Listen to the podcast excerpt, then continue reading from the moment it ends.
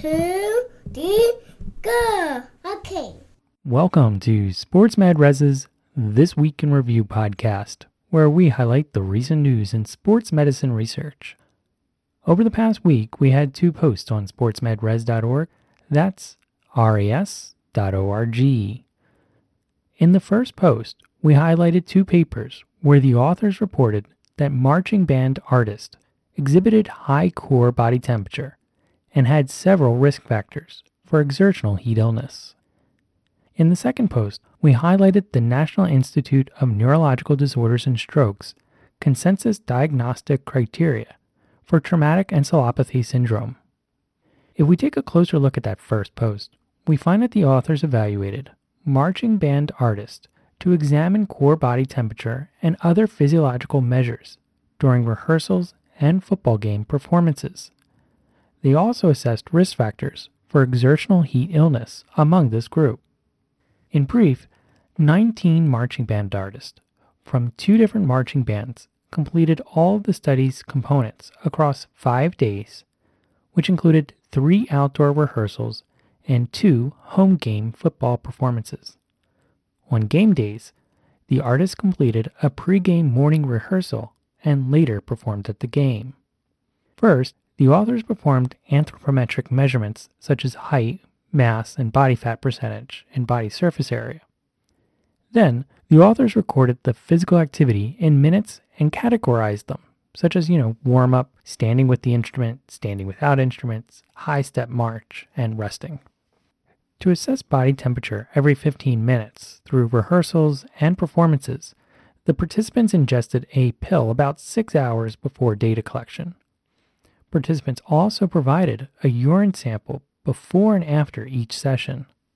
Then, the authors evaluated hydration status using body mass percent change, urine specific gravity, and sweat rate. The authors also assessed perceived thirst before and after activity on a scale of 1 to 9, going from not thirsty at all to very, very thirsty. They also measured wet bulb globe temperature and relative humidity every 15 minutes and documented type of ground surface. Lastly, the marching band artist completed a pre activity questionnaire before each rehearsal or performance to report any medication or supplement use, sleep quantity, and signs or symptoms of illness. Overall, the authors found that marching band artists exhibited an increased core temperature post rehearsal compared to pre rehearsal. However, there were no differences in core temperature from pre to post game.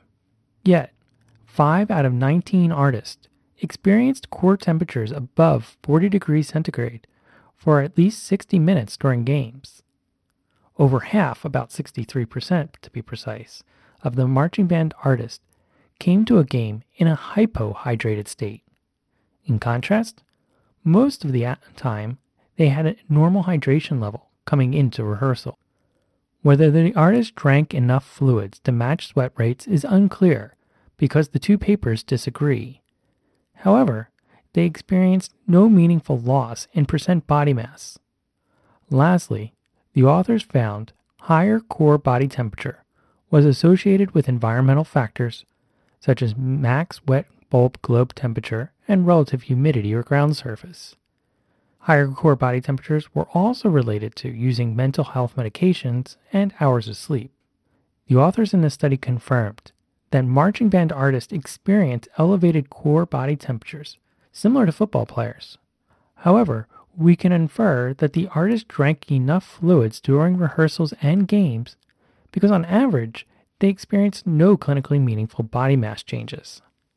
Clinicians should be concerned, though, because two in three artists came to games hypohydrated. Furthermore, the artists completed two rehearsals and three games when activity guidelines based on wet globe temperatures suggested they should not be performing. Lastly, larger studies will be needed to clarify risk factors for exertional heat illness among marching band artists.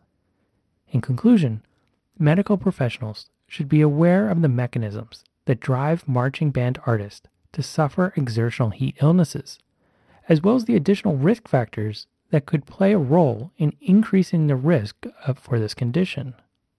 Medical professionals should work with band administrators to develop appropriate exertional heat illness prevention and management strategies to ensure these artists receive appropriate education and medical care. Don't forget that we also share extra material on social media. This week's most popular post was an article where the authors concluded that most physical therapy appointments after an ACL reconstruction occur in the early postoperative period. Hence, we need strategies to ensure later neuromuscular and activity specific rehabilitation can be accomplished. And if you're an athletic trainer who's looking for evidence based practice CEUs, then please check out our six online evidence based practice courses available through the Human Kinetics website. We will have links to our summaries, the courses, and the article on our website and in the show notes. Remember, you can always follow us on Twitter, Facebook, or LinkedIn. We will be back next week with more sports medicine research. Until then, have a fun one.